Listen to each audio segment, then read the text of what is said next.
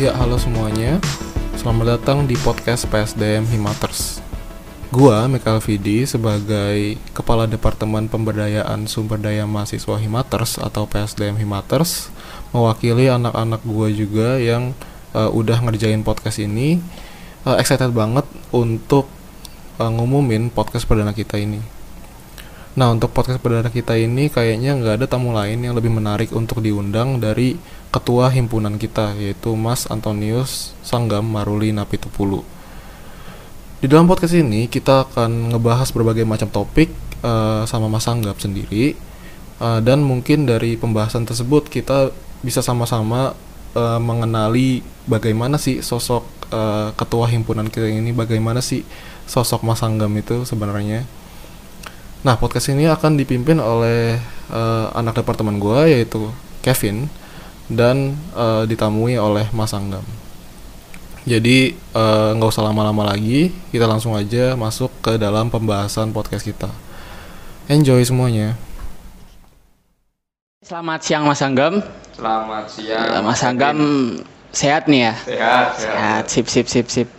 Kalau boleh tahu kesibukannya habis ngapain nih mas? Oh ini tadi habis kelas sama bantu ibu ya. Bantu tadi, ibu. Uh, benerin HP biasa. Oh benerin HP, aman-aman berarti ya. Mas Anggam nih um, asli mana tuh kalau boleh tahu? Saya asli Solo mas. Asli Solo ya? Iya. Solo nih daerah mana mas? Oh kalau lahirnya di Solo. Oh, tapi lahirnya di Solo. Tempat tinggal nggak di Solo di Karanganyar. Hmm, I see, I see. Berarti tadi habis dari rumah langsung menuju ke Oh, sini iya. mas ya? Ah, Oke siap. Mas Sanggam Napitupulu. Iya. Namanya bener kayak gitu mas ya? Benar. Nah ini kalau boleh tahu Ah. makna dari Napi Tupulu ini apa tuh mas? Kayak aku dengarnya tuh unik gitu loh. Oke. Kayak jarang mendengar namanya tuh nggak pasaran. Oh, gitu. Kalau boleh tahu maknanya ini apa? Oke. Napi Tupulu itu sebenarnya marga mas karena Oh. apa, bapak saya itu orang Batak jadinya eh, marganya nurun ke anak-anaknya gitu. Jadi Oh, Napi alah. Tupulu itu marga aja. Hmm sebenarnya oh ala marga. Jadi kayak nama yang turun temurun ya nggak Ya, ada ya, ya. arti tersendiri gitu ya. Ya. Oke sip sip sip. Ini BTW juga ini kan kondisi masih pandemi ya mas ya. Nah, gimana gimana? Em, kalau pas pandemi gini Mas Anggam tuh kesibukannya apa tuh kalau? Aku kesibukannya apa ya? Kesibukannya eh paling ya ngadep laptop, entah garap tugas, entah browsing-browsing, entah nonton eh, series atau nonton YouTube. Terus kalau yang nggak Mm-mm. kalau nggak nah, apa kalau nggak lihat layar laptop ya paling kayak hunting foto terus eh, bantuin bapak ibu kayak gitu sih. Oh sip sip. Berarti selain kegiatan kuliah tadi kan kayak browsing laptop, terus ngadep laptop dan segala macam itu kan kurang lebih kegiatan kuliah ya, Mas ya. Hmm, ya. Selain itu tadi Mas Agam juga nyebutin suka browsing foto ataupun bantu orang tua. Nah, Oke sip sip. Ada kegiatan lain Mas? Hmm, apa ya? Kerja apa gitu mungkin atau Oh, kerja. Kalau kerja nggak ada sih, paling dolan-dolan aja. Oh, Kalau misalkan teman-teman kemarin kan beberapa teman angkatan 19 masih di Solo ya, jadi eh, sering dolan ke kosnya gitu. Tapi sekarang kayaknya ada yang udah pulang, jadi ya paling main ketemu di fisik gitu. Hmm, bener mas. Heeh. Apalagi ini sekarang kondisinya menjelang mudik juga mas ya. Mungkin Ya. kayak teman-teman yang sebenarnya masih di Solo walaupun pandemi juga mulai pulang gitu mas. Ya, soalnya mereka kan mesti kan tak apa eh, takut kalau misalkan nanti eh, peraturan pemerintah kan nggak boleh mudik tuh. Mungkin mereka jaga kayak itu jadinya eh, pulang sekarang dulu sekalian gitu. Iya, heeh. mendekati kalau nggak salah itu tanggal 6 Mei nggak sih mas ya Hmm. cegatannya. Hmm. kayaknya. Nah ini kan pandemi gini Mas Angam tadi cerita eh, kesibukannya segala macam gimana. Itu kan pandemi gini kalau kita pengen ngobrolin tuh sebenarnya berdampak ke banyak sektor mas ya. Ya, ya, di sosial iya, ekonomi iya, politik iya, dan yang nggak kalah penting ya sektor yang sedang kita alami bareng-bareng nih, kayak pendidikan sekarang, Ya. which is membuat eh, kondisi pembelajaran tuh serba daring. Hmm.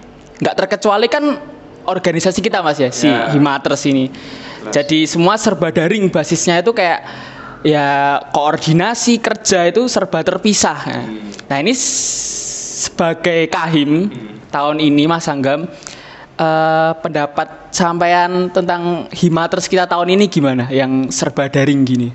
Oke, ya sebenarnya kalau pertama aku mau jawab yang tentang pendidikan dulu aja ya kayaknya ya daripada langsung di di Matters.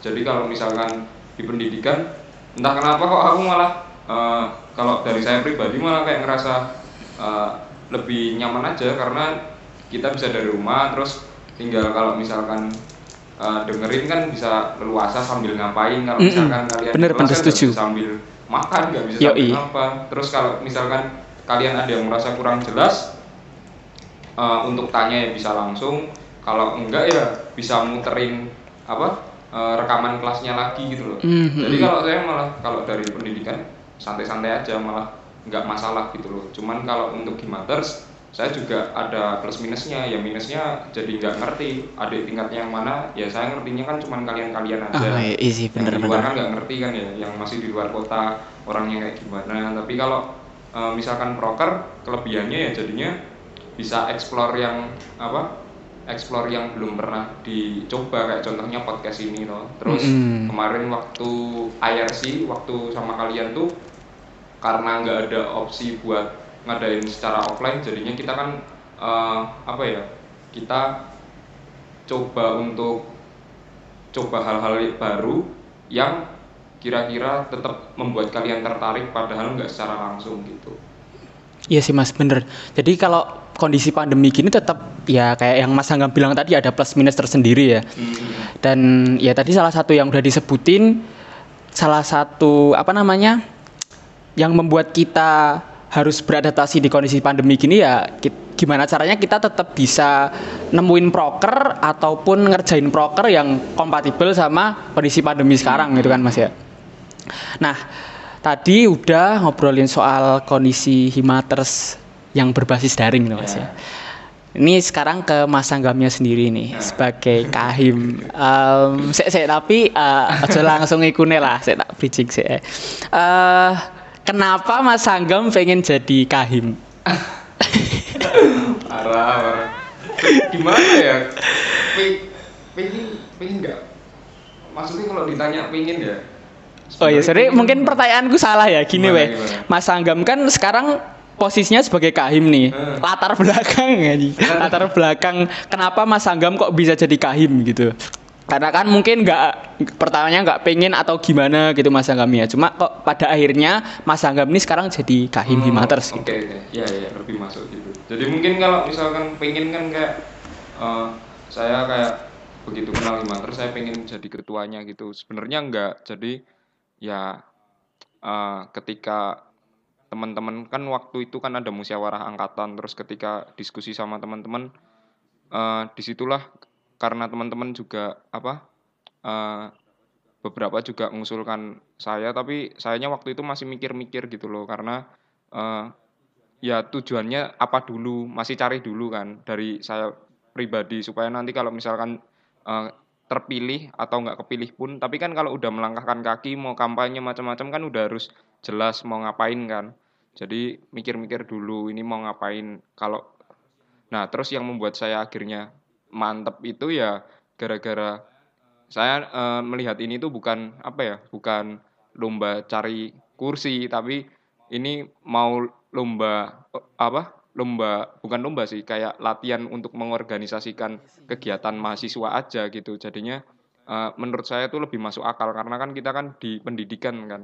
Jadi tetap aja saya eh, lihatnya ini situasi belajar. Jadi saya jadi ketua himpunan pun saya sebenarnya nggak terlalu suka kan dipanggil kayak ketua ketua gitu. Tapi kan apa namanya kalau dibilang kita bareng-bareng belajar gitu nah lebih cocok. Jadinya saya enjoy gitu loh kalau kayak gitu. Awalnya dari musyawarah yang kemudian Mas Anggam pun mikir-mikir nih ya gimana enaknya terus pada akhirnya nemu sebuah reason yang apa namanya hmm, lebih ke situasi belajar. Kita sama-sama belajar Mas Anggam di sini posisinya kayak latihan ngatur organisasi gitu Mas ya. Iya. lebih senang disebut gitu daripada ketua. Oke masuk akal. Nah tapi dalam proses pemilihan ataupun sekarang Mas Anggam udah jadi sebagai kahim gitu kan ada ya tadi pemilihannya Mas ya. Dan yang pas pemilihan itu kan Mas Anggam pas itu match up-nya sama Mbak Mbak Absa. Ya. ya Mbak Absa. Nah, itu boleh diceritain nggak Mas? Gimana mungkin eh Mbak Absa itu kan temennya Mas Anggam ya. Oh iya, jelas. Pengalaman gimana ya? Yang mungkin pas situasi belajar tuh ya nyaman kawan gitu, tapi Hmm. begitu maju dalam kontestasi pemilihan atmosfernya jadi gimana? Bisa diceritain atau gimana lah itu itu ya Mas? Ya kalau aku lihat Absa tuh memang apa ya teman dekat ya.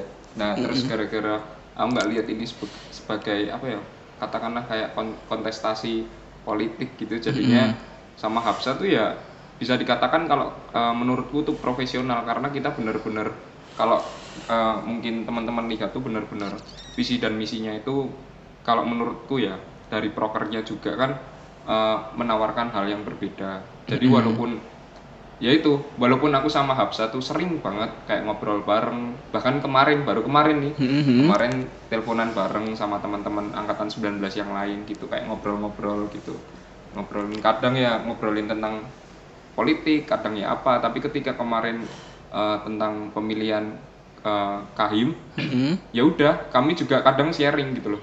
Hub eh, misalkan aku tanya hub eh, wingi kue teko waktu tahun lalu ya? Maksudnya waktu zaman pemilihan Mas Zidan Iya. sama Mbak Rosi Oh Mas Idan sama Ah. Pak Rosi. itu kan Mas Zidan sama Mbak Rosi tanya kalau hub biar pertanyaannya apa yo gitu karena kan sama-sama gak ngerti Ki. kalau aku waktu itu kan memang nggak datang waktu debatnya Iya. sedangkan kalau nggak salah Habsah datang apa gimana gitu.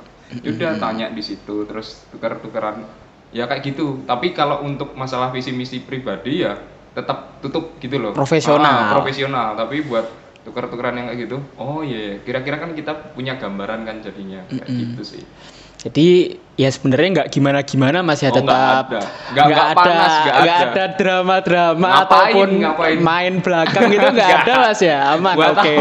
Buat Ya kan apa? kayak mungkin kayak ala-ala drakor-drakor atau ya apa ranah politik Lah, itu kan negara sekarang- kita sekarang kan kebukti kan Mbak Hafsa walaupun apa di BEM udah jadi wakil menteri pun dia di Imaters kan tetap dia niatnya kan memang mau bantu Imaters kan ya? Ya terbukti dia profesional walaupun dia nggak terpilih dia sebagai sebagai apa mau bantu Imaters dan mungkin sebagai teman yang baik juga kan? Ya karena yang terpilih kan ya temannya sendiri alias saya kan. Yaudah dia tetap jadi anggota kan sekarang dia jadi pengurus lah. Jadi pengurus walaupun staff tapi kan dia tetap kontribusinya nyata gitu di dalam Himaters Yoi, bener banget. Mas saya kadang tuh eh, itu nggak sih Mas kalau misal ini pada dasarnya nggak ada apa ya namanya drama lah Nah. atau terus ya gitulah itu kan terus malah jadi mutung gitu Mas ya mungkin Oke, terus jadi iya, nggak iya. mau ikut organisasinya karena Aduh. mungkin beda visi misi, beda Ah. tujuan, ada clash tersendiri tapi ini terbukti dengan Mbak Absa sekarang juga join Himaters jadi kayak ya Mbak Absa tuh sebenarnya ya juga fair-fair aja, biasa-biasa aja Biasa gitu, aja biasa aja. Biasa aja. Aman berarti. aman Sip sip. Nah ini terus nah iki. Nah ini setelah tadi pemilihan sama Mbak Absa udah cerita, terus sekarang Mas Angam udah kepilih. hmm. Yang mau aku tanyain efek efek terpilihnya Mas Anggam sebagai KM ini ke kehidupan Mas Anggam mungkin ke kuliah atau mungkin ke pergaulan atau ke lingkungan ada nggak yang mungkin Mas Anggam rasain ini oh, eh, ada perubahan nih setelah aku jadi HIM gitu Hmm, ada nggak Mas? hmm. Bisa diceritain Oke oke. Kalau efeknya gimana ya? Aku jujur aja ngerasa kalau waktu dulu zaman SMA waktu aku masih aktif organisasi itu itu em, kayak terulang lagi waktu aku sekarang jadi kahim gitu. Karena dulu waktu SMA aku lumayan aktif di organisasi organisasi eh, macam-macam lah. Ada kayak misalkan paski terus ada dan lain-lain. Ada kayak administras administrator itu ngurusin kayak fotografi videografi gitu. Dan ketika apa namanya ketika ini ketika jadi kahim ini rasanya itu eh, kesibukanku waktu SMA yang organisasinya lebih banyak tuh ya sebenarnya kurang lebih ya sama. Cuman bedanya kalau waktu SMA itu lebih lebih aktifnya aku di paski ya. Jadi waktu jadi danton istilahnya ketuanya di sana disebutnya danton itu jauh lebih keras gitu loh. Jadi kalau misalkan mau eh, istilahnya ya itu ada plus minusnya sih. Kalau mau istilahnya mau ngeval hajar hajar aja gitu loh. Tapi kalau misalkan eh, lagi kekeluargaan ya kekeluargaannya dapat banget. Sampai sekarang bahkan masih terjaga. Nah sedangkan di Himaters ini aku merasa yang berbeda walaupun sama-sama sibuk yang mungkin.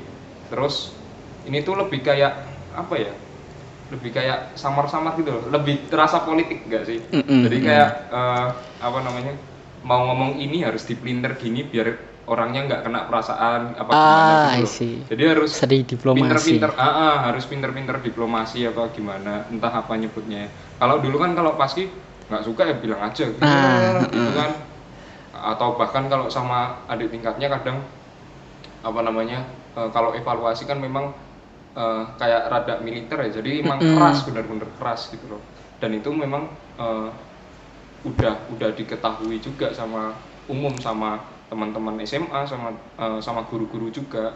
Kalau paskinya SMA, eh, SMA saya kayak gitu ya ya memang seperti itu gitu. Beda lah pokoknya. Jadi em, lebih ke itu mas ya berarti pengalaman organisasi mas masa SMA ini seakan-akan kayak terulang lagi gitu ya di masa perkuliahan ini. Dan kalau sekarang tuh Mas Anggam lebih belajar gimana ya cara menyampaikan pendapat atau mungkin perintah atau mungkin instruksi dengan lebih diplomatis dan politis daripada mungkin pas Mas Anggam SMA sebagai Danton Mas ya itu kayak ya langsung ngomong aja apa yang misal salah apa yang harus diperbaiki gitu kan Mas ya Heeh. Mm-mm. Oke sip. Nah ini ngomong-ngomong soal Danton nih sebenarnya anu mas, aku kan juga kayak anu riset kecil-kecilan lah Waduh. tentang Mas Agam. Aduh. Yo, anu mas cara-cara niki Niat ben banget ben Iya, enek iya. bahan lah Oke. jenenge wawancara loh bro. Nah kan Oke, oke. eh, lewat mana? Lewat Instagram karena Oke. pas itu ya yang saya tahu saya bisa jelajahi dan bisa saya kulik dari Mas Anggam ya lewat Instagramnya. Oke. Nah ketika saya istilahnya stalk gitu ya mas ya Instagramnya. Saya tapi udah follow kok, enggak enggak anu, enggak enggak pakai akun alter anaknya udah tak follow udah aman semua. Resmi sebagai stalker. Nah itu saya tuh notice banyak hal sih mas. Termasuk salah satunya adalah kayak Mas Anggam itu suka banget fotografi gitu ya di kayak suka masukin unsur-unsur fotografi atau mungkin ya postingan yang diupload itu mengandung mengandung ya mengandung unsur fotografis gitu. Nggak sembarang upload lah kalau Ya, ya, ya. bahasa gampangnya. Heeh. nah itu kalau boleh tahu Mas Anggam ini suka fotografi itu sejak kapan? Kenapa? Mungkin bisa diceritain Mas. Oke, kalau sejak kapan sebenarnya udah lama ya. Jadi sejak SMP emang waktu itu di SMP saya ada ekstra eh, fotografi, terus saya ikut itu waktu kelas 2 SMP. Ya udah terus sejak itu lanjut sampai sekarang dan kenapa Instagram saya isinya itu kalau menurut saya pribadi ya. Kalian ngerasa kalau eh, kalian ngerasa nggak sih kalau itu malah menurut saya lebih lebih apa ya? Lebih intim gitu loh. Karena kalau kalian bilang ini eh, akun akun pribadi saya, tapi kalian misalkan ngupload kalian di foto, itu aneh gitu loh. Harusnya kan kalau saya ya, itu akun pribadi saya, ya mungkin gara-gara saya senang foto ya. Jadinya kalian melihat apa yang saya lihat gitu. Hmm, hmm. Jadi ketika saya unggah foto itu, kalian tuh bu eh, Instagram itu bukan supaya kalian tuh lihat aku, tapi Mm-mm. supaya kalian lihat dari bareng aku Ah, ah, lihat bareng aku, lihat dari sudut pandangku. Kira-kira lihat kalian meroker gimana, lihat Hmm. apa apa yang aku alamin tuh seperti apa. Walaupun mungkin captionnya kan eh, cenderung apa ya, mungkin eh, nggak nggak langsung nggak langsung jebret gitu. Jadi tetap disamar-samarin gitu. loh. Iya. Tapi kan kalian malah lihat sebenarnya tuh malah bareng-bareng aku, lihat-lihat bener-bener kehidupanku tuh seperti apa gitu. Jadi kalian nggak lihat mukaku, tapi kalian lihat apa yang aku lihat, Eh, apa yang aku lihat kalian lihat gitu loh, bukan lihat akunya. Nah itu em, Mas Anggam tadi masalah fotografi kayak gitu tadi kan juga nyinggung masalah caption Mas ya. Ah. Caption nih juga menarik ini karena yang saya tahu, nah itu kan, em, ya kayak orang pada umumnya tuh caption cuma sekedar ya yang penting imbuhan foto itu mungkin ya Ah. kayak mungkin dibikin singkat, komedi dan segala macam. Tapi Hmm. pas aku lihat postingannya Mas Anggam itu kayak niat nih, yang otomatis gitu niat karena nggak sekedar nulis kayak ada rima di situ ada sastra sastranya itu juga kalau boleh tahu Heeh. suka juga mas emang kesastra-sastraan gitu. Ah. kalau suka tuh kayak dari kapan, kenapa juga. Oke. Sekalian kalau Mas. Heeh. aduh iya aku jujur aja ini mungkin agak agak bertentangan dan mungkin teman-teman yang dengerin ini bakalnya nggak percaya tapi jujur aja aku tuh nggak suka baca Eh? aku nggak suka baca Oh, menarik. aku nggak suka baca dan ya malahan gara-gara aku nggak suka baca kayak aku merasa bahwa bahan bacaan yang aku baca biasanya itu kayak menurutku monoton gitu loh. Mungkin aku eh, harusnya lebih banyak beli buku apa ya sastra ya mungkin kayak puisi atau apa. Tapi kan aku nggak nggak punya gitu loh. Dan kalau misalkan aku udah coba buat beli bu- buku novel gitu kan. Katakanlah itu karya sastra. Tapi kayak aku kurang bisa menikmati karena entah kayak bahasanya itu bukan bahasa yang aku inginkan gitu loh. Hmm, nah terus hmm, akhirnya aku lebih tertarik buat nulis gitu loh nah ketika aku nulis nah aneh juga sebenarnya aku nulis tuh sebenarnya apa yang aku tuliskan itu eh, ya dari pengalaman gua aja gitu terus kenapa kok misalkan fotonya digabung sama itu eh, ini nggak nggak bahas tentang nggak bahas tentang agama ya tapi eh, seni itu menurut saya tuh menawarkan sesuatu yang nggak dipunyai oleh ilmu pengetahuan gitu. Hmm. Jadi ketika ilmu pengetahuan. Yang makin ke sini kan kamu kan kayak eh, tanya apa dilempar ke Google itu ada jawabannya. Iya, apa iya. ada jawabannya. Iya, iya. kayak se kayak seolah-olah tuh semua dunia ini kamu tanya ada jawabannya gitu loh. Ya entah itu bener apa enggak menurutmu tapi ada jawabannya gitu loh. Itu kan menandakan bahwa eh, semakin digital semakin teknologi semakin eh, meningkat orang-orang makin pinter itu eh, apa ya kayak mereka tuh ada kondisi di mana mau menciptakan keadaan nir Tuhan gitu loh mungkin itu yang Hmm, menyebabkan nir Tuhan. orang-orang menarik kayak kata-katanya. mau apa ya udah meninggalkan eh, kayak misalkan bukan ibadah ya kayak mengenal em, ngulik tentang Tuhan atau gimana. Mm-mm. Nah, sedangkan kalau misalkan karya sastra ataupun se- sekedar foto tak kasih caption itu tuh kayak orang-orang yang baca itu menurut saya ya mereka kayak melihat bahwa itu sebenarnya nggak sesuai sama kehidupan dia kadang. Kadang nggak sesuai. Tapi mereka ketika baca itu ada sesuatu ketidakpastian. Kalau tadi kan ilmu pengetahuan kamu tanya apa pun kan pasti kan ya. Ada ada muncul jawabannya di Google. Nah ini ada semacam ketidakpastian yang bikin kamu tuh eh, malah ngerasa kayaknya kok aku yang ngerasa ini gitu loh. Hmm, nah itu kan nggak bisa mbok jelasin loh. Nggak bisa mbok jelasin kayak satu tambah satu sama dengan dua kenapa dua? Ya gitu. Kan bisa dijelasin kalau itu. Iya. tapi ini kayak sesuatu yang nggak pasti. Kok aku suka ya sama kok aku merasa ini eh, sesuai sama kehidupanku? Kayak gitu. Terus sampai pernah kan pernah ada satu foto yang eh, aku ajukan buat pameran ya waktu itu. Pameran. Eh, nah waktu itu kuratornya tuh bilang kalau kurator itu orang yang nyeleksi foto gitu. Ah, ah, ah. ini foto tuh nggak ini nggak apa namanya kurang jelas gitu foto ini tuh apa namanya Itu pas Mas Anggam ngajuin ke Ah, anu kuratornya. Dia kan waktu meng- mengkurasi fotoku tuh bilang seperti itu. Itu menurutku hal yang sangat wajar. Jadi dalam seni ada orang yang seperti itu sangat wajar. Lalu ketika aku tanya ke temenku dari sekian foto ini mana yang menurutmu eh, bagus gitu loh. Aku nggak kasih latar belakang, nggak kasih apa. Terus dia nunjuk foto yang sebelumnya dibilang sama kurator itu. Enggak enggak anu. Heeh. Mm-mm. Terus aku tanya, kenapa kamu suka ini? Dia bilang kalau "Eh, aku tuh seorang perantau gitu loh. Aku tuh orang dia dia aku tuh seorang perantau dan aku melihat foto ini ketika kita tuh jadi ada fotonya tuh orang jalan ke kegelapan gitu loh. Nah kalau menurut kuratornya tadi tuh foto ini terlalu apa ya terlalu biasa gitu loh. Nah kalau menurut orang yang satu ini dia melihat bahwa aku tuh sering merasakan itu kalau aku ke perantauan gitu loh. Ketika aku meninggalkan oke. kemapanan karena kan eh, bukan kemapanan sih kenyamanan ketika jadi di foto itu eh, ada apa ya garis-garis simetrisnya macam-macam gitu ketika aku eh, meninggalkan sesuatu yang kayak terlihat udah pasti menuju kegelapan itu kayak aku tuh sebenarnya aku tuh dituntut aku tuh pengen juga supaya aku tuh nggak di zona nyaman ini tapi ketika aku mau melangkah ke dalam sana kegelapan sana aku ya bingung apakah aku bisa keluar dan menemukan yang lebih baik Hmm, iya. atau aku akan stuck di sana. Nah itu itu yang dia ungkapin gitu loh. Kan sangat berbeda loh. Jadi aku melihat bahwa eh, itu kenapa aku juga eh, walaupun aku suka ikut lomba ya kadang ya dan menang juga tapi aku kayak merasa bahwa apa ya aku suka fotografi bukan buat ngikutin pasar atau makanya aku juga bingung apakah aku mau kerja jadi fotografer? Kayaknya enggak juga gitu. Kayak ya karena kalau misal itu nggak sih mas? Kalau udah jadi fotografer kan kadang ya mau nggak mau harus sesuai kemauan klien ya. Eh, Padahal kan kita kan khusus- aku sih, aku ya, aku ngefoto itu buat cari mungkin cari jati diri, ya. ketenangan. Bukan untuk menjual diri gitu loh. oke Kalau misalkan nice kita- words Bikin karya terus ada orang yang apa namanya mau nawar harga apa gimana, nggak cocok sama apa, berarti kan kita ngikutin dia. Kita berarti Iya, iya, jual bener, diri bener. kita gitu loh.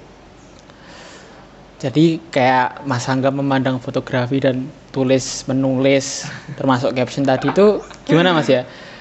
Bahwa seni itu ya kayak menghad- fungsinya menghadirkan sesuatu yang berbeda, Iya. ya kan Mas? Iya. Kalau tadi em, manusia sekarang tuh kebanyakan udah terlalu ketergantungan sama teknologi sehingga modelnya pengennya yang instan, pengennya cari apa langsung ada jawabannya. Ah, Sedangkan ah. seni itu kayak ya harusnya jadi sebuah media sarana yang menawarkan jawaban yang berbeda dari Mm-mm. kebanyakan yang dicari orang atau mungkin yang dimaksud orang sehingga tadi Mas Angga bilang ya mbok menowo kan kalau misal kita udah kasih tahu nih kita udah post kita udah upload ini em, ada orang yang ternyata relate dan Ya. bisa masuk sama yang disajikan gitu kan ya. Ada solidaritas di situ di mana kayak kayak istilahnya dia tuh nggak ngalamin hidup kayak kita tapi orang di tempat lain ternyata ketika baca itu ketika baca itu dia merasa kok aku merasa apa ya satu perjuangan dengan dia gitu loh. Nah itu kan secara tidak langsung tuh menunjukkan apa ya ada rasanya solidaritas gitu. Ada solidaritas. Padahal mungkin jauh kita nggak kenal gitu. Orang baca itu ternyata kok aku kok merasa connect ya? Nah itu kan membuahkan apa ya rasa kepercayaan kita pada sesuatu yang eh, misteri sangat misteri. Mm-mm. salah satu postnya Mas Sanggam tuh Mm. ini nggak tahu apakah foto yang dimaksud itu sesuai dengan caption apa yang akan aku sampaikan. Cuma pokoknya captionnya pas itu bunyinya eh, bagaimana seorang anak tuh ada yang kadang masih belum mandiri masih Hmm. apa-apa minta orang tua masih belum berpenghasilan Mhm. terlalu bergantung sampai kadang tuh ya lupa bahwa ya suatu saat orang tua itu bakal menua dan mungkin nggak lama lagi nggak ada. Ya, ya. Jangan banyak orang di luar sana yang udah mulai ya berusaha mandiri, gantungan hidupnya ke diri sendiri, berjuang ah. yang i- di mana itu diceritakan dicitrakan ke fotonya Mas itu yang foto pedagang Ya. barang di pasar gede. itu sebenarnya gini sih kalau tadi kamu bilang kalau apa nggak ngerti apakah yang dimaksudkan aku tuh kayak gitu Mm-mm. ya memang ya kita lewat seni itu memang ya itu makanya nggak pasti gitu loh Hmm, ketika aku posting itu mungkin si Ade Zudi kamu merasa uh, relate gitu loh tapi yang dimaksud beda semua dan bahkan Hmm. beda sama aku Hmm, gitu iya bener bener. Apakah cerita dari aku terus yang asli dari refleksiku pribadi itu penting terusan? Menurutku itu nggak penting gitu loh. Karena kalian sendiri yang harus cari sendiri. Jadi di di seni itu kadang kamu melihat oh kok aku ngerasa ini ya relate sama aku ya. Terus aku juga relate, aku juga relate. Tapi kisahnya beda. Sebenarnya juga Mas beda. Agam tuh nggak gitu maksudnya, Ah, ah. tapi oh iya bener bener Gitu. bener. Dan oh Mas oke kalau poin itu udah clear. Nah Hmm. tadi ngomongin juga masalah lomba. Mas Agam juga Oke. sering ikut lomba-lomba kayak gini ya? Atau Iya, aku lumayan sering ikut lomba dari SM SMP, dari SMP fotografi gini Mas? fotografi. Hasilnya? Hasilnya ada motor satu. Wis gigi bro. Sampai sampai dapat motor Mas atau oh Dapat motor. sip sip sip sip. Alhamdulillah ya. Ya itu nggak lomba doang sih, kadang ada job gitu loh. Mm-mm. Tapi ya itu setiap aku ikut lomba walaupun itu kadang tuh aku merasa bahwa kan udah ditentuin tema-temanya kan. Ketika kita ikut tuh ya kita harus bikin supaya juri memilih kita supaya menang kan. Mm-mm, Bukan kalau supaya- udah Iya kan? it Gitu kan? comes to competition tuh ya mau nggak mau kita harus nyesuaiin dengan apa yang dimaksud jurinya Ah, kan ah, mas. ah, biar ah. karena kalau udah ikut lomba kan ya itu nggak sih mas? Mestinya tujuannya menang kan ya? Iya. kalau misal pengen independen mah ya foto biasa aja nggak usah ikut lomba gitu loh. Mm, nah itu bener. Nah terus masih tentang mas Anggam sendiri nih. Salah satu postingan itu aku juga lihat pas itu itu tentang yang baru mas. Oh baru. sing apa tuh kayak Gimana? bunyinya lupa pokoknya tentang Jumat Agung Oke. Jumat Agung ini menarik Paskah ya. Ah, Askah. Nah ini kan aku sebagai muslim kan mas ya. Ah. Lewat apa yang disajikan Mas Anggam di postingannya itu jadi penasaran sih mas jujur. Hmm. Dan mungkin kalau aku boleh tahu makna Jumat Agung bagi Mas Anggam itu apa sih? Jumat Agung ya. Atau mungkin Wah, Pak Skas. Berat sekali ditanyai tentang apa? Tentang Boleh. iman gitu loh. Eh, eh, eh. Ya, aku orang yang sangat jujur aja ya kalau misal bicara tentang agama aku nggak nggak peduli dan aku nggak pernah ada masalah mau dari ngomongin yang serius sampai sampai gojekan pun aku bisa menerima gitu loh Iya, Apa- apalagi kalau kayak misalkan ada pelecehan atau apa tentang simbol-simbol di agamaku aku merasa bahwa ya ora masalah gitu loh karena imannya kan di sini gitu loh emeh ka- eh, mau mau dirusak mau gimana? Kayak kemarin ada kasus terorisme tentang Mm-mm. tentang bom macam-macam kan. Iya. der gitu kan. Kayak ya mungkin di satu sisi kayak ngapain sih gitu loh. Tapi di sisi lain kayak ya itu juga menurutku nggak nggak ngaruh juga ke aku gitu loh. Nggak ngaruh. Dan di makna Jumat Agung itu ya apa? ya ini ah, Eh, Ini serius ya sih, kayak berat serius gitu ini, ya. berat berat Eh, banget. eh, eh. makna Jumat Agung ya. Jadi apa ya? Aku diingatkan aja sih kalau Jumat Agung itu yaitu uh, mungkin biar ini jawaban instan supaya cepat ya. Karena mungkin aku butuh waktu berhari-hari bahkan berbulan-bulan buat tanya apa? Buat merenungkan pertanyaannya Mas Kevin ini. Jadi mungkin kalau di uh, satukan sama pengalaman eh sama pertanyaan tentang fotografi tadi atau caption tadi aku merasa adanya solidaritas di situ. Jadi eh, kepercayaan orang Katolik, saya orang Katolik itu kan percaya bahwa Tuhan itu kan eh, Tuhan itu Yesus gitu kan, kayak bentuknya tuh adalah eh, se- seperti manusia gitu loh. Nah, saya merasa bahwa ada rasa solidaritas di situ. Aku kayak merasa ketika aku jatuh atau gimana, ini loh ada yang udah pernah melewatin yang lebih susah gitu, gitu. Jadi itu Seru. kayak kayak apa eh, maksudnya seni kan juga di situ kan jadi eh, sebenarnya kalau teman-teman pun nggak harus lihat eh, agamanya apa tapi ketika kita lihat kisahnya aja kan kayak dia itu mengajarkan banyak banyak hal baik gitu loh jadi ya itu sih paling kita kayak ngerasa oh ternyata kita harusnya tuh bisa ngelewatin ini gitu loh. Gitu. Itu dalam sih mas tadi. iya. Dalam banget dalam banget. Dan ya jadi satu pengetahuan tersendiri sih bagi saya mungkin terutama ya.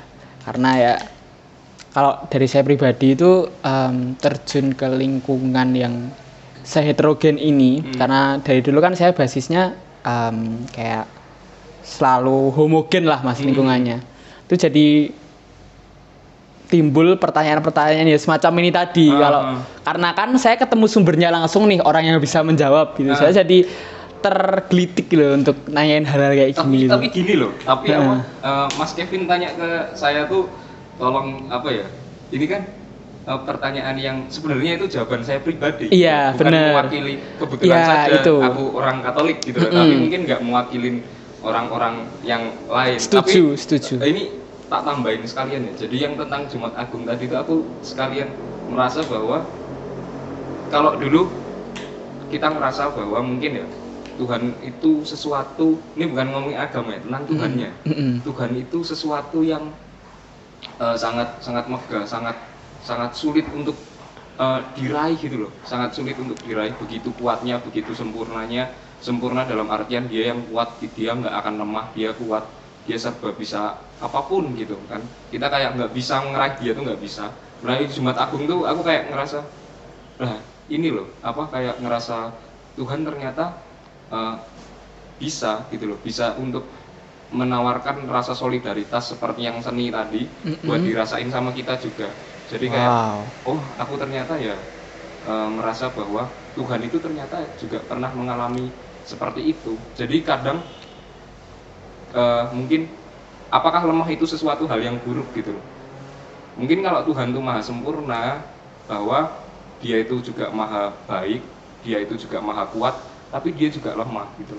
Karena dia saking saking mahanya, saking misteriusnya, dia juga bisa menawarkan ketika kamu itu eh, ketika itu kamu lemah, itu aku juga pernah di kondisi itu. Jadi di- dibanding kalian eh, melihat contoh-contoh dari manusia lain, biarkan Tuhan yang menjadi contohnya gitu loh. Sekalian gitu loh.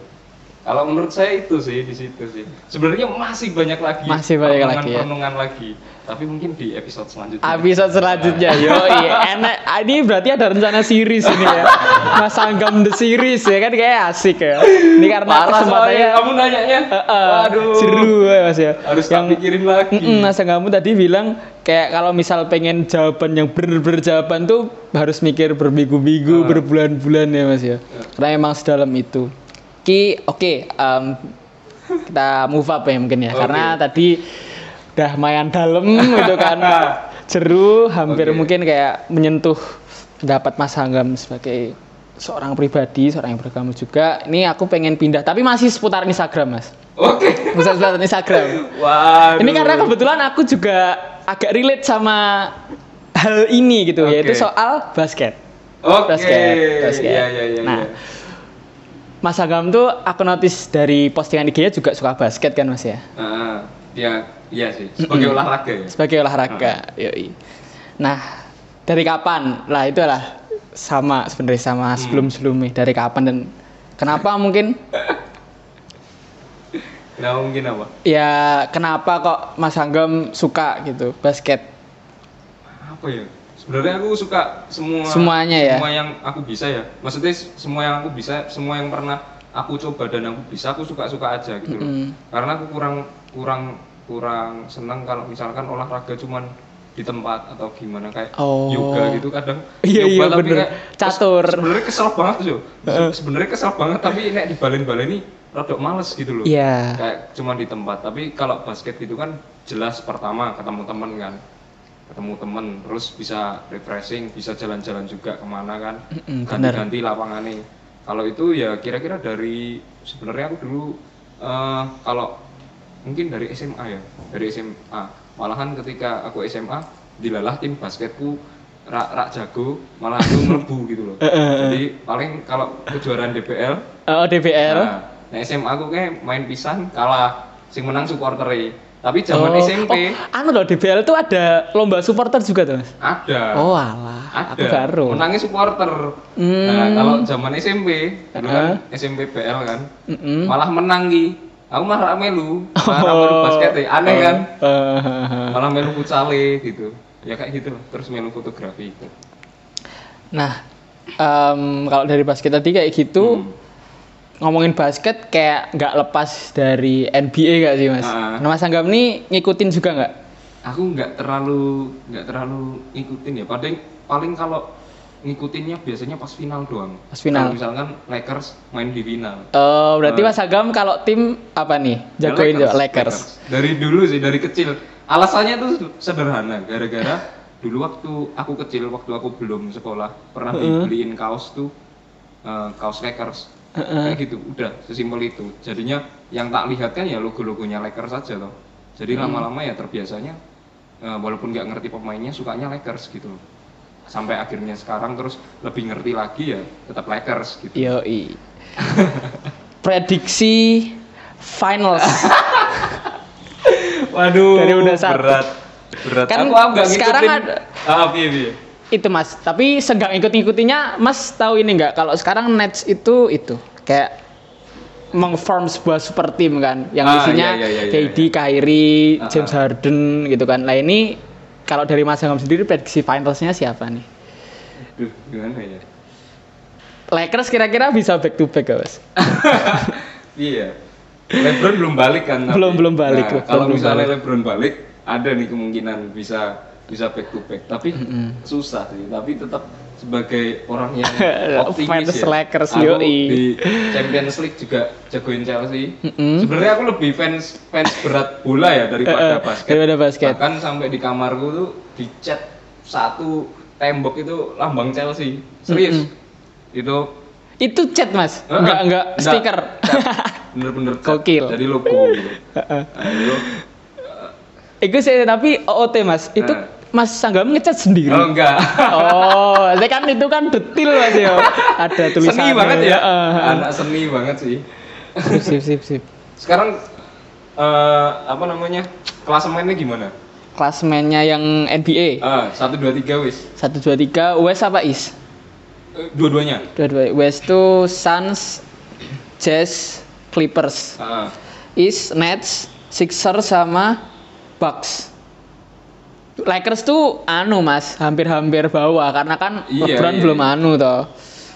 Tapi masih bisa sih kalau playoff optimis masih bisa. Aku sebagai gimana ya akhir-akhir ini yang ngamatin juga kemungkinannya sangat besar. Cuma ini loh potensi back to backnya itu sebenarnya yang Apa ya? Nets bisa sih. Bisa Nets sih, bisa. bisa, bisa, bisa. Bisa. Lakers Nets sih kayaknya emang pertandingan yang sangat diharapkan mas Iya, iya. buat pecinta Ya, soalnya dua-duanya tahun tim challenge antara Lakers yang bisa nggak back to back, apalagi kedatangan AD. Jadi AD-nya ada, dua nih Drummond sama Davis, Ah, terus iya. Oh iya ya. Ah. Andre Drummond sama Ah. Oh iya dua. dua, ya dua AD AD-nya. sama Nets yang sekarang juga lagi super tim nih, Ah, ah, mode super tim. Oke, um, ini apa lagi ya? Itu eh um, Instagramnya udah dulu balik ke Instagramnya udah dulu. Udah dulu. Ganti Twitter. enggak enggak enggak. Aku Twitter mas saya nggak tahu mas Oke, sampai ya mungkin oke. tahu bisa lebih lama lagi podcast ya. Kan tadi mas Angam bilang Ah. next episode bisa. Kalau misal pengen ada di seriesnya kan. Nanti aku tak Aku- juga aku riset lebih dalam Yo, yo. gitu kan. Silakan, silakan. Oke. Ke anu ke organisasian lagi deh Mas. Ini eh, Mas Anggam kan juga sebagai kahim lah. Balik lagi seputar kekahiman ya, kahiman Oke. dan kehimatersan. Pasti kan nggak lepas dari yang namanya kesibukan Mas ya. Which is kalau misal kita pengen bicara soal mahasiswa normal, ya kuliah, nugas, selesai. Kuliah, nugas, selesai gitu mungkin ya. Tapi Mas Anggam di sini dan kita semua mungkin kan juga merambah ke bidang organisasi, Hmm. di mana ya mau nggak mau kan kita juga gimana Mas ya harus mencurahkan waktu tersendiri, lebih sibuk lah terutama Nah, itu yang saya yes. maksud. Nah itu kalau dari Mas Anggam sendiri gimana tuh time managementnya?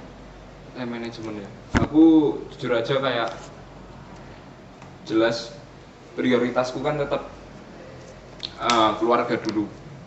Maksudnya bukan saya yang berkeluarga, tapi keluargaku gitu loh. Jadi tetap uh, biasanya walaupun himaters katakanlah ada kumpul gimana atau gimana, kalau itu nggak penting, super super penting. Kalau kemarin pelantikan memang aku akhirnya pilih himaters daripada bantuin misalkan gitu. Tapi kalau misalkan hanya rapat apa-apa, biasanya kalau itu tuh berukanya sama keluarga ya aku pilih bantu dulu. Terus pokoknya itu aku nggak ada time management yang jelas. Aku udah nyoba buat bikin do kayak gitu loh. Nggak nggak ada yang aku nggak setiap hari membuka gitu loh. Nggak setiap hari buka nyentang nyentang gitu. Kayak males banget. Jadi Bukan semua tipe ya, Mas oh, Anggam ya. tak inget inget aja gitu loh. Tak inget inget aja. Terus paling yang kedua ya paling himaters mungkin terus kalau entah ya kalau keluarga kan aku mikirnya aku melakukan buat keluargaku. Kalau misalkan himaters aku melakukan bareng sama kalian dan untuk kalian semua gitu loh. Yoi, benar. sedangkan kalau kuliah malahan lucu mungkin kebalik-balik ya gara-gara kuliah gara-gara untuk aku sendiri jadinya aku mikir belakangan gitu loh Hmm, wah ini kalau sampai sampai ke telinga bapak-bapak yang mengasari kan ya rada danger ya. Tapi nggak apa. Coba Iya. terusin, Mas. yang penting kan maksudnya time management Time management Time benar. nggak mungkin dong aku minta himaters rapat buat jam 2 pagi kan Nah itu masuk akal. nah jadi kan tetap aku mengikuti maksudnya untuk prioritas time managementnya tetap kalau keluarga kan biasanya butuh itu saat itu juga Iya. Himaters masih bisa diubah-ubah kan Iya. Gara-gara- tapi kan walaupun diubah-ubah nggak mungkin jam 3 pagi jam 2 pagi Yoi Nah, benar. itu kan bisa rapat tuh paling sampai sekitar jam 7 maksimal malam jam 10 katakan ya. Jam Mm. 10. Tapi kan buat garap tugas kuliah atau gimana itu lebih fleksibel gitu. Karena pada dasarnya itu ya urusannya Mas Anggam sendiri ya kan. Jadi kan bisa jam 1, bisa jam 2 tergantung koordinasi otakku sama tubuhku mungkin Iya, kan gitu. iya. Walaupun mungkin terus ketiduran gitu. Nah ini buat anu ya disclaimer aja walaupun yang kuliah tuh terakhir tapi tetap tugasnya dikerjakan Mas ya. Jadi tetap aman lah. lah ya. Jadi Oh, oh, kerjakan oh, ya itu kan tetap tujuan loh. Oh, oh, Gak mungkin tetap. kita gara-gara misalkan gara-gara garap Himaters nih, kita lulus terus bareng-bareng. Nggak ada. Mm, mm, Tetap kan lulusnya sendiri-sendiri. Yo iya. Iya, Ya, jadi buat yang dengerin tetap Mas Anggam tuh masih ngerjain tugas dan uh, memprioritaskan kuliah ya walaupun kalau Iya. di runut urutannya ya lebih fleksibel Iya, kuliah Mas ya. Aman berarti aman intinya nggak ada penyelewengan tugas dan segala macam. Oke.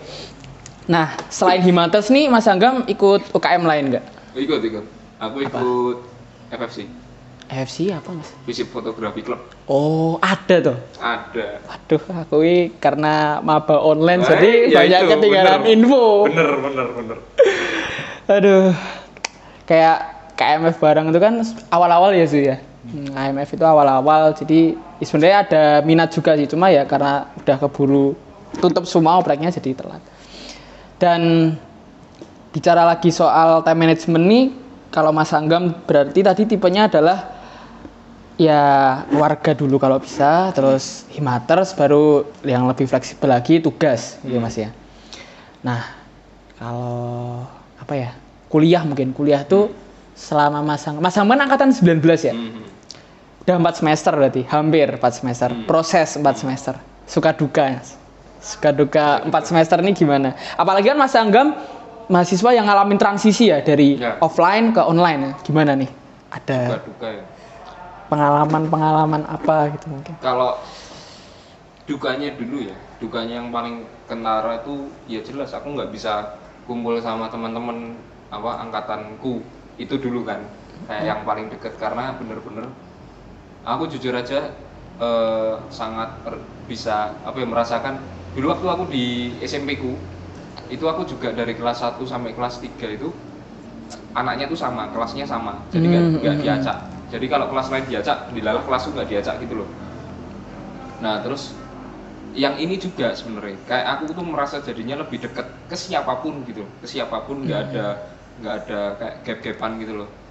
Eh, walaupun mungkin mereka punya kelompok-kelompok kecil tapi setiap eh, ngobrol sama teman-teman angkatan 19 tuh bener-bener bisa masuk-masuk aja gitu loh. Asiknya di situ. Jadi kalau misalkan di sini di Hufis ada yang di kantin atas ada yang di kantin bawah ada yang di helikopter ada yang di hutannya tuh di mejanya ada yang di sini apa namanya public space. Nah itu kangen gitu loh. Bisa tahu-tahu dari situ misalkan teman-temanku udah balik yang satu nanti turun ke sana ngobrol lagi terus nanti pindah lagi. Topik-topik mereka tuh bahasanya beda-beda. Ada yang bahasinya musik musik zaman dulu ada yang bahasinya tentang politik mungkin ada yang bahas bahasnya tentang mungkin series atau gimana. Nah itu hal-hal yang sangat asik. Terus dulu kayak eh, setiap malam juga ngarep bareng terus kumpul di suatu tempat di kayak eh, tempat kumpulnya kayak kafenya anak HI gitu. Loh. Mm-mm. terus ngobrolin macam-macam nah itu yang hilang. Itu yang eh, Ada Mas? Kafenya, kafenya HI emang di mana tuh? Itu sebenarnya bukan kafe eh, itu gara-gara anak HI yang sering ke sana. Oh. hampir setiap hari. Jadinya kayak terkenalnya gitu. Tapi sayangnya udah tutup.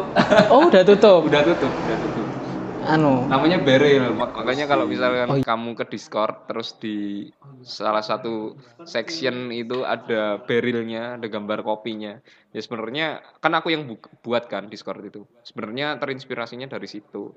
Terus kalau kalau eh, sukanya adalah yang jelas aku malah jujur aja kayak lebih memperhatikan eh, kuliah gitu loh. Karena bener eh, fleksibel. Se se iya pun aku apa namanya nggak nggak waktu itu nggak fokus ya. Nanti ketika aku merasa aku fokus aku bisa puter rekamannya lagi gitu loh. Sedangkan kalau misalkan waktu kelas offline siap nggak siap kelasnya saat itu juga. Jadi kadang bener-bener capek bener-bener capek habis kegiatan gitu harus datang nggak bisa nggak bisa apa? Nggak bisa dapat materi ketika pulang mau muter yang mana? Nggak ada gitu loh. Loh, emang pas kuliah offline gitu anu Mas. nggak diperbolehkan ngerekam boleh atau sebenarnya tapi kan nggak kepikiran kita. Oh, kita iya. kan nggak ngerti. Mungkin setelah ini ya aku udah mikirkan juga. Setelah ini aku akan mungkin eh, ngerekam. Kalau misalkan kelas offline aku mau ngerekam gitu loh. Nah, ini sebenarnya juga yang mau aku tanyain, Mas. Kan aku belum pernah kuliah offline ya, secara langsung. Itu tuh dosennya biasanya pakai proyektor atau nulis di papan tulis tuh, Mas? macam-macam ada yang Macam-macam pakai ya? proyektor ada yang pakai papan tulis langsung Oke, berarti tergantung dosennya ya. Tergantung nah, dosennya. misal ada dosen yang modelnya nulis di papan tulis. Hmm. Itu kalau misal kita sebagai mahasiswa ngeluarin HP, nyekrek, Hmm. itunya nggak apa-apa, Mas? Nggak nyatet gitu. nggak apa-apa sih Nggak apa-apa ya? yang Masa penting iya? itu kan kita tuh kan kalau aku ya menurutku ya ya mungkin tergantung dosennya juga tapi kalau menurutku yang penting kita sopan santun kan. Maksudnya kita ya uh, menghormati uh, bapak ibu dosen kita pastinya ya minta izin lah. Oh, Kita minta iya benar. kalau mau mau ngefoto itu gitu loh. Tanya dulu. Biar kadang kan kita kan memperhatikan memperhatikan banget dilalah waktu papan tulisnya habis kan terus mau dihapus. Ya. kita kan bisa stop dulu. Bentar mau difoto dulu apa gimana gitu. Kalau nungguin kita nyatet kan tunggu-tungguan mungkin jadi Benar. lama kan. Yang penting paling ngomong dulu nggak masalah kalau itu. Ya lebih ke tergantung prosedural aja mas ya. Yang penting tahu unggah-ungguh lah ya. Hmm, ya aman berarti. Nah mas Angam tadi juga ngomong gimana kedekatannya sama anak HI 19 HI ini kan gimana mas ya? Kalau di FISIP UNS itu kan termasuk prodi yang paling muda. Hmm. iya kan? Paling Paling muda. muda. terus juga kalau dari segi jumlah itu paling sedikit juga kan mas paling ya? sedikit. Nah, ini kan gimana sih ya? Aku tanya sebenarnya rada, rada gimana gitu ya. Tapi ya nggak bisa kita pungkiri gitu bahwa ya HI-nya UNS itu selain muda jumlahnya sedikit, mungkin juga eh, efek dari akrednya yang B. Kalau pengen ngomongin akred mas ya.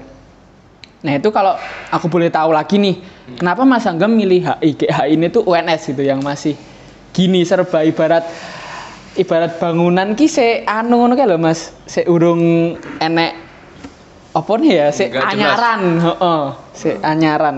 Kenapa Jadi- Mas? jadi bisa dipakai jawaban yang tadi jadi kan eh, jawaban klise ya maksudnya kayak aku kayak bilang kalau ya kan eh, mencintai seni jadi sesuatu yang tidak pasti tapi enggak tapi enggak gitu jadi apa awalnya aku tuh nggak kepikiran masuk HI jadi waktu kelas 12 tuh aku masih mikir mau aku tuh ID Oh IT. Hmm. Ya karena memang itu enggak sih Mas. Udah lumayan akrab lah ya sama dunia kayak gitu. Hmm, karena di samping ya emang akrabnya adalah aku dari SD udah suka ngoprek-ngoprek gitu loh. Hmm. Misalkan mulai kayak ngerut-ngerut gitu, zaman-zaman dulu masih awal-awal Android gitu loh. Mm-mm. Kayak ngerut terus ngalamin bootloop gitu-gitulah. Mm. Itu udah udah udah pernah terus eh, SMP juga eh, nyoba lagi terus SMA eh, di salah satu organisasiku juga gitu. Terus kayak aku merasa bahwa ya aku cocok gitu loh aku cocok. Tapi kok eh, ke sini kayaknya kalau di UNS nggak nggak tahu kenapa gitu loh. Aku melihat eh, IT mungkin di UNS kayak menurutku kurang aja. Sedangkan eh, gara-gara prioritasku adalah kayak tadi time managementku pertamanya adalah keluarga jadinya aku ya udah berarti kan kampusku bisanya di Solo karena aku ngefokusin bantu orang tua gitu loh Hmm. jadinya terus aku mikir alternatif alternatifnya apa gitu alternatif nggak mungkin kedokteran kan nggak mungkin Yoi. yang berat juga gitu loh Mm-mm. Wa- ya wes terus aku pindah coba kalau eh, ke ilmu sosial politik apa gitu loh eh bukan ilmu sosial politik ol- ilmu sosial kira-kira apa IPS kan terus aku nonton terus kira-kira waktu itu juga ada tes juga dari dari sekolah loh terus aku disaraninnya tuh kalau nggak salah eh, bi- bisnis manajemen sama pertanian apa ya? Nah aku sebenarnya cocok sih kayaknya sama pertanian. Tapi kalau suruh belajar biologi aku males gitu loh. Oh iya terus ya. apa ya kira-kira? Pertanyaan nih saintek kok Mas ya? saintek saintek. Tetap disaranin ke sana. Terus ya entah entah gimana lah pokoknya aku eh, kayaknya nyoba HI wis HI nyoba gitu. Kayak gitu sih. Oh. aneh kan nggak ada alasan yang jelas tapi ya kira-kira gitu. Dan eh, aku enjoy enjoy aja aku Sampai enjoy. saat ini ya Mas Eh, ya. ya aku yakin sih har- harusnya aku ya aku merasa kalau sampai saat ini enjoy harusnya ke depannya juga enjoy karena teman-temannya cocok terus dosen-dosennya jujur aja aku cocok juga gara-gara mereka kan masih muda-muda ngajarnya tuh uh, kemarin waktu awal online memang agak sulit ya mungkin mereka Adaptasi. juga masih adaptasi kan Iya, tapi iya. sekarang kayak udah lumayan lumayan enak gitu loh ngajarnya malah jadinya kan bahkan aku sampai pilih online daripada offline gitu. Iya. Jadi em, dilema kebanyakan ma- mahasiswa mahasiswa sekarang tuh kalau kuliah pengennya online tapi kalau kegiatan UKM kumpul-kumpul gini offline. Jadi kan ngono ya. Kalau bisa tuh kayak gitu terus gitu. Kan kalau pengen ngomongin kondisi kampus kita mas UNS tercinta ini kan kayak ya walaupun pandemi gini ya masih rame-rame aja gitu seliwer-seliwer ya kalau Ah. ada kebutuhan kampus ya ngampus Ah. sebenarnya kan gitu cuma ya pembelajarannya masih online nah Ah. itu sebenarnya yang kalau aku pribadi itu juga sebenarnya nyaman gitu loh Mhm. apalagi mungkin dari segi fleksibilitas tuh yang nggak bisa kita pungkiri lebih Iya. enak kalau Ah. online ya Jelas. Mas yang tadi sudah ceritain nah gitu nah ini soal himates lagi kira-kira hmm, Mas Anggam nih tahun lalu join himates juga nggak Pas- Join, join. join join juga. Pas dulu tuh posisinya jadi apa? Dari staff kominfo. Oh kominfo. Kominfo. Keren asik. Dan eh Mas Zidan tuh angkatan berapa tuh Mas? Angkatan 18 oh 18 dulu, dulu juga dari kominfo juga ya Oh berarti ada ini ya terahnya ya? Oh, Iya. jelas. Oh. Ada. Di PSDM susah ini. Susah. angkatan 17 juga kominfo Oh, Kominfo. Oh, Mas berarti Dita, memang angkatan 16 tuh kalau nggak salah Kominfo. Kominfo juga. Kominfo juga. Wah, Berapa Sudi Eh, Berarti ini kita tinggal lihat di kayak ber- yang berpotensi siapa ya. Nggak gitu juga. Janganlah Jangan-jangan gini mas, aku tuh curiga kalau emang yang diceritain kayak gitu ya. Pas pemilihan staff kominfo itu sekalian ini Oh.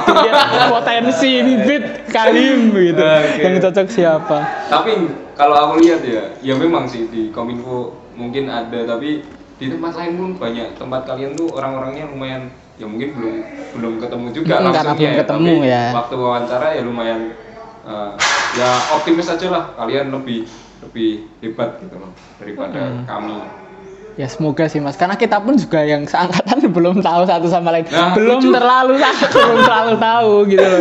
Ya yang ketemu ketemu gini aja kayak aku iya, Sudi, iya. aku Ade tahu Oh. gitu. Tapi kalau yang online kan, ya namanya online gitu kan. Maaf maaf nih kepribadiannya kan kadang bisa beda ya mas ya. Ya, Di iya. online gimana, di real life gimana kan Nah. itu sebuah hal yang umum banget gitu loh. kalau kita bikin bukber lagi Oh, boleh. Ya, kalian bayar kemarin Bang, aku bermain tuh saya nggak ikut mas, nah Oh, gitu loh nggak ikut ya? Mm, nggak ikut karena ada acara juga kebetulan yang sama oh ke situ.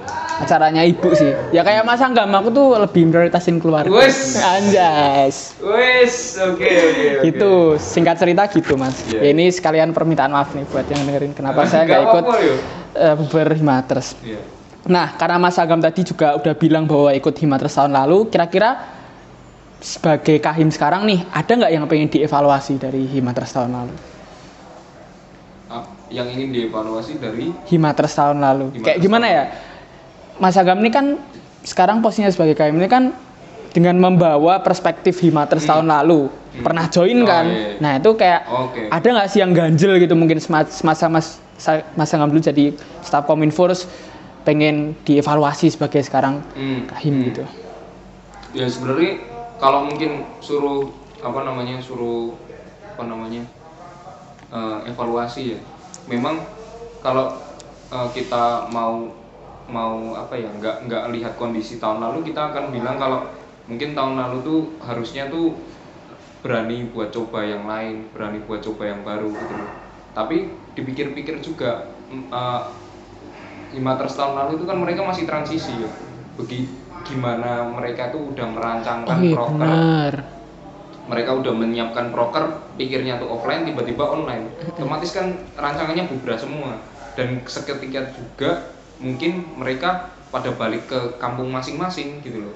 Dan ketika balik ke kampung masing-masing kita belum siap kita mau pakai platform apa. Sekarang kan aku bikin discord bahkan sampai tak bikin apa section-sectionnya gitu kan eh, bisa buat ruangan kita ngobrol kayak gitu kayak istilahnya warung kopi digital gitu loh. Hmm.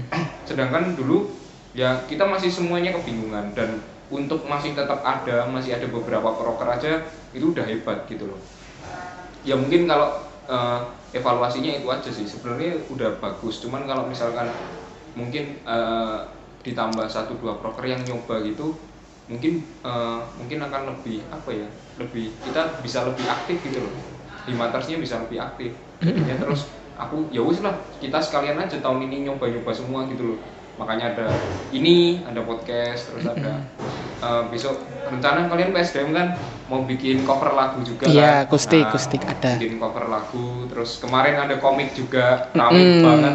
Komik tuh Terus- cepet banget mas ya yang kemarin. Dari Wah. Kominfo kan, Ya, gila. gila itu aku juga kaget eh, kalian bakat-bakatnya tuh loh. Ada Mm-mm, aja gitu ada yang jago ini ada yang jago itu sampai waktu wawancara ada yang nunjukin set ditunjukin kayak botol gitu kan. Terus ini bikinnya pakai apa? gitu loh. Pada mikir itu foto gitu loh. Nyata itu 3D Gila, itu berarti bikin sendiri mas? bikin 3D Gambar? modeling gitu. Hmm. nggak tahu gambar atau gimana ya tapi itu 3D gitu loh. Bikin bikin Bukan sebuah foto. bukan foto bukan foto. Itu 3D terus kayak hah? Hmm. yaudah kira-kira mau dibikin apa? gitu loh. Jadi terus ya pertama udah muncul komik. Mungkin nanti berikutnya bikin apa lagi kita Siapa sih mas itu? ada lah Oh ada.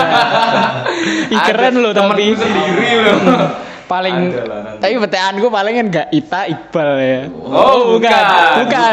bukan. Oh, sok tahu tahu aku. kamu. Oh, iya iya. Aja Hmm, nanti. siapa ya? ya udah, itu sangat menarik tapi ya. Nah, skala selain eval tadi ya, ya kurlap nggak ada sih mas ya, karena memang masa transisi, jadi Hmm. memang wajar banget gitu kalau misal ada sebuah kontras atau ketimpangan karena kan yang bingung kudu ngapain, proker Hmm. offline terus tiba-tiba online gitu. Jadi sebenarnya nggak terlalu ada yang perlu dievaluasi, sudah cukup bagus.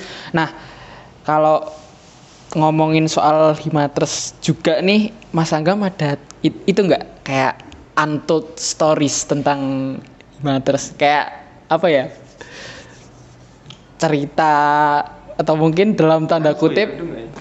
skandal apa ya ya? salah kata bosoku ya Wah, oh boy, kayaknya kok nggak ada ya? Kayaknya nggak ada sih. aman-aman aja mas Hah? aman-aman aja Aman-aman aja. Oh, aman-aman aja Heeh. kayak ya mungkin gara-gara apa kita tuh kemarin mungkin kalau strategi bola atau basket kita suruh defend ya kemarin ya, defend supaya tetap ada gitu loh. Mm-mm. Jadinya mungkin dinamika apa? eh, beruntungnya kita masih ada, tapi mungkin ya terus gara-gara prokernya juga mungkin banyak yang tersendat, kita jadi ceritanya juga sedikit gitu loh. Mm-mm. oh iya banyak yang juga bisa diceritakan gitu loh. Iya iya sih mas bener juga karena ya oh Mungkin nanti dari kalian lah, nanti ada untold story-nya. Iya, iya sip. Semoga, tapi semoga untold story-nya bagus dan bisa diceritakan, Mas. Jelek ya nggak apa-apa Loh, kan? lah, oh iya jane nggak apa-apa sih Nggak ya. apa-apa, ya penting anu santai ya. aja. Sip, aku sip, sip, aku nggak masalah. Kamu bilang eh, tentang imaters ada jeleknya nggak masalah. Oh ya, iya sih penting. Oke oke, siap. bisa bisa dimasukkan. Nah terus mungkin mendekati epilog ya. Ini em, Mas Hanggam sendiri sebagai KM ini ada rencana tersendiri ya yang pengen diterapin ke Himaters. Dari apa yang udah Mas Hanggam laluin tadi, mulai tahun lalu juga join Himaters, terus latar belakang Mas Hanggam sendiri yang pernah jadi danton, pernah mimpin juga. Ada nggak sih yang kira-kira Mas Hanggam pengen tem eh kok templatein? Salah juga sih bahasanya. Terapin implementasiin ke Himater sekarang. Legacy apa itu weh mungkin? Legacy apa yang pengen Mas Anggam tinggalin sebagai Kahim Himaters 2020 2021 2021 2022 ya? Nah itu. Jelas yang pertama tuh kayak aku pengen tinggalin apa ya kekeluargaan sih. Kalau di angkatanku tuh walaupun ada masalah, walaupun ada masalah eh, kecil atau gimana tetap apa ya kekeluargaannya tuh menurutku ya mungkin temen-temen kayak dengerin yang atas dulu opo sih gitu tapi menurutku kayak kekeluarganya tuh ada karena mungkin aku dulu jujur aja waktu SMP itu dari eh, kelas 1 sampai kelas 3 aku kelasnya sama jadinya merasa dekat. Terus waktu di SMP eh waktu di SMA eh, paskiku paskiku itu model yang nggak bisa nggak bisa keluar. Jadi cuman 17 orang ya udah nggak bisa keluar nggak bisa Hmm. mana-mana selama tiga tahun dinamika bareng terus ya udah jadinya solid gitu loh. Menera- aku merasa solid. Terus ya aku pengen tinggalin hal yang sama ke jumlah anak yang mungkin lebih banyak ya. Jadi baik dari Himaters itu lebih apa ya lebih keluar ke keluarganya lebih Hmm, dekat. kekeluargaan. nah karena kalau kita merasa kita ke keluarganya lebih dekat kita akan enak enak enak buat eh, negur satu sama lain kalau misalkan Benar. ada kesalahan Lebih nggak canggung gitu nggak sih mas? Hmm, Kalau misalkan misalkan eh, Mas Kevin lihat aku ada yang salah sebagai walaupun ketua ya, katakan ketua kan udune ning ngurmu kok piye gitu. Ya kalau kamu berarti negur aku secara langsung misalkan ngechat aku langsung atau gimana. Berarti itu menim- eh, menunjukkan ada suatu kedekatan gitu. Hmm, Karena kita tuh kayak bener-bener keluarga. Kalau keluarga kan kita bahasnya ya di dalam keluarga itu kan. Jadi kalau misalkan Mas Zu- Zudi juga ngerasa, "Ih koncoku ngopo sih ngene ngene ngene." Nah, itu dibawa aja langsung ke orangnya gitu loh. Hmm, benar. Di situ kita akan ngerasa kita dihargai sebagai eh, salah satu anggota keluarga Imaters, kita dihargai karena kita bahkan dikasih tahu kurangnya di mana dan langsung ke orangnya gitu loh. Walaupun mungkin orangnya juga nggak ngerasa bahwa itu kesalahan, tapi setidaknya oh orang lain tuh ngerasa ini tuh ke aku gitu loh Hmm, benar. Yang pengen tak tinggalin sebenarnya sesederhana itu kalau kitanya udah solid udah udah satu eh, udah satu apa ya namanya? Udah satu mungkin nggak satu pemikiran juga tapi udah ngerti sa- saling ngerti itu mau ngobrolin apa dari yang gojekan sampai serius tahu tempatnya terus mau eh, macam-macam lah kalian bakal lebih enjoy gitu loh. Kekeluargaan berarti mas ya. nggak nggak mungkin kalau tadi nggak senggol-senggolan gitu loh karena itu bahaya karena kita kan hanya satu kelas dan setiap hari berarti kalau bisa misalkan offline kamu akan ketemu orang-orang itu lagi orang-orang itu lagi orang-orang itu lagi kalau misalkan ada kerenggangan di antara kalian ketika mungkin kalian lulus ya nggak enak juga enak, kita kan bener. cuma satu kelas gitu loh Tuh. Gimana caranya kita tetap solid, Heeh. bisa keluargaan dan bisa gimana ya? Kayak ibaratnya tanpa border dan sekat gitu ya mas ya kalau bisa. kan jumlah kita kan sedikit dibanding yang Mm-mm, lain. benar, Secara itu kuantitas juga. aja udah kalah gitu loh. Makanya kalau kita nggak solid ya gimana? Soyo nggak Ah, ah, kena. Kita kalau misalkan main basket, kalau misalkan ada lomba tuh, tetap eh, sedatang-datangnya eh, sedatang-datangnya kita semua kan kalau yang lain semua juga datang, kita paling sedikit gitu loh. Tapi kan mungkin mental kita yang nggak bisa nggak bisa dikalahin gitu kalau kita sama-sama ayo ayo ayo gitu. Oh iya benar setuju. Terakhir mungkin ini benar-benar terakhir sih mas. Oke. Epilog, epilog. Udah Satu satu jam ya. juga. Ah, satu kata buat Himaters atau mungkin berapa patah kata sebagai epilog mungkin buat Himaters dan anak Himaters. Aduh, ini sesuatu yang harus tak pikirkan lagi. Mungkin apa ya? eh, kalau satu kata, kalau kataku ya, yang saat ini tuh solid. Gimana caranya? Ketika kita nyoba banyak hal yang kita sama-sama ngerti, kita bisa apa nggak ngelakuin, sama-sama eh, belum pernah di kondisi ini, sama-sama kita nyoba macam-macam dan kita nggak ngerti bakal berhasil pura bakal berhasil pura sih yang penting nggak itu tapi gimana kita ketika nyoba itu berapa orang kita ketika kita selesai kita tetap dengan jumlah orang yang sama atau katakan dengan rasa yang sama yang sama-sama. Dulu kalian waktu mau jadi maters kan bener-bener rasanya itu eh, apa ya pengen belajar satu sama lain dan macam-macam. Pokoknya senang gitu loh. Ketika kalian meninggalkan Himaters juga ada kerinduan untuk pulang kembali gitu.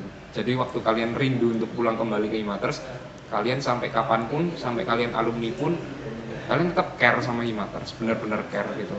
Entah care-nya itu nanti ketika kalian sukses mau jadi pembicara atau malah nyumbang gitu kan Amin. wah Yoi. memudahkan sekali buat adik-adik kita besok gitu Mm-mm, benar. Oke. Jadi itu Mas ya. Berapa patah kata buat Mm-mm. Himaters dan anak Himaters.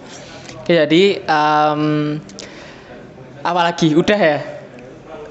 Jadi eh, baik demikian eh, podcast yang sudah kita laksanakan sama Oke. Mas Agam selaku Kahim Himaters 2020-2021. Yuk. Tadi banyak banget yang bisa kita kulik dan kita dapatkan dari Hmm. pribadi Mas Anggam ters- sendiri, baik itu personal maupun pandangannya sebagai kahim, Hmm. yang semoga kita semua bisa mengambil pelajaran dan mengambil hikmah darinya. Hmm. Oke, saya Kevin, Muhammad Sultan Kevin, selaku presenter pamit undur diri. Di sini juga ada Mas Anggam, oke pamit undur diri juga. See you on the next podcast.